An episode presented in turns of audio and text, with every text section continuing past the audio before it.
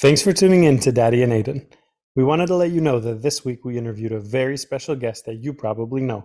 I'm really excited for Bubby to be on my podcast too. Whoa! Please share this show with all your friends so we can keep getting amazing guests. Remember, anything is possible. Welcome to Reading with Daddy and Aiden. tonight we're reading Walt Disney's Sleeping Beauty. And have we ever read this one before? No, no, no. A brand new book for Aiden. Once upon a time, a king and queen wished and wished for a child. At last their wish came true. A princess was born. The king and queen were very happy. The queen decided to give a party. She asked everyone to come. She even asked the three good fairies. But there was one fairy who was not asked. She was a wicked fairy. When she heard about the party, her green eyes burned with anger. They will be sorry they did not ask me, she told her big black bird. On the day of the party, all the lords and the ladies of the land came to the castle. They rode up in fine coaches.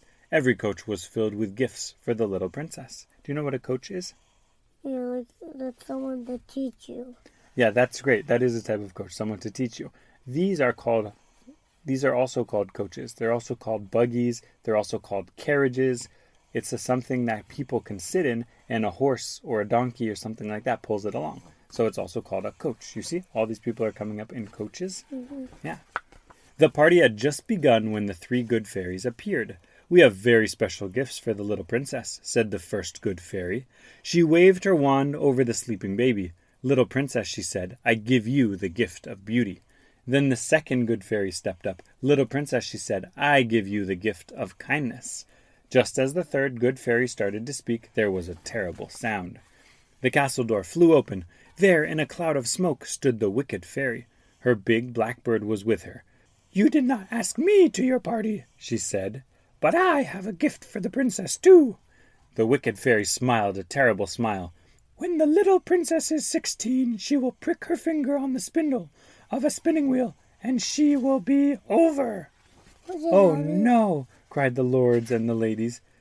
Grab her! cried the king. But just as the king's men reached the wicked fairy, poof! she disappeared in a puff of smoke. Then the good third fairy said, I still have my gift to give. I cannot take away the wicked fairy's gift, but I can change it. Little princess, she said, you will not go away when you prick your finger. You will only go to sleep. But you will sleep until a prince comes and breaks the spell. The king had an idea. If there are no spinning wheels, he said, then the princess cannot prick her finger. So the king's men burned all the spinning wheels in the castle. They made a great fire in the yard, but there was one spinning wheel that was not burned. It stood in a little room at the top of the castle. No one ever went into the room. No one knew the spinning wheel was there. Sixteen years went by. The princess grew up to be very beautiful and very kind. But she was also very curious. One day she came upon some stairs. I wonder where huh? Don't like that. I wonder where these stairs go. Why did you do that? She climbed and climbed. The stairs went around and around, all the way up to the top of the castle. There she saw a little door. So she opened it, and she stepped into a little room. There stood the one spinning wheel that had not been burned. I wonder what this is. This is, said the princess. When she reached out to touch it, she pricked her finger on the spindle. Suddenly the princess felt very dizzy. She lay down on a little bed and went to sleep. When the princess went to sleep, the good fairies came and put a little sleeping spell on the castle. The king and queen were having dinner. Everyone went to sleep right where they were. That's interesting. They all went right to sleep. Even the dogs and horses and chickens fell asleep. Nothing moved. Nothing made a sound. Only a prince could break the spell. But the wicked fairy did not up, give up. She told her big black bird, I will make sure that a prince does not get inside the castle. That sleeping spell will never end. She made a great forest of roses grow up around the castle. The roses had terrible thorns. No one dared to go into the forest, and so the castle slept and slept. It stayed that way for a hundred years. Can you imagine? Then, after all those years, a prince rode by. He saw three women. They were the three good fairies. What is inside this forest? he asked them. No one knows, said the three women. No one has ever tried to go in. Then I will try, said the prince. Take this sword, said the women. It's a magic sword. And before the prince could speak, Poof! The three women were gone. The prince cut off one branch with the sword. Suddenly the branches moved out of his way. The prince rode into the rose forest, but he did not see that a big black bird was watching him. The bird went off to tell the wicked fairy. When she heard about the prince, she flew into a rage. I must get rid of him, she said. I shall turn myself into a dragon and wait for him in the rose forest. When the prince saw the terrible dragon, he held up his sword.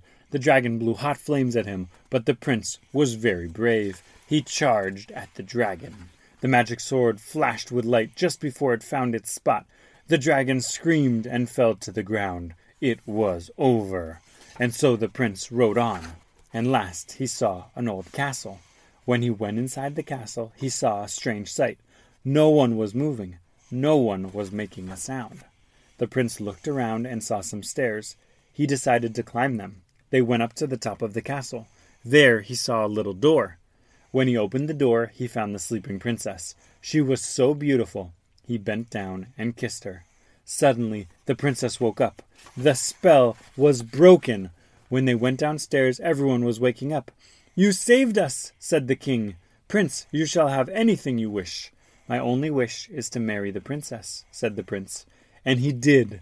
The prince and the princess lived happily ever after.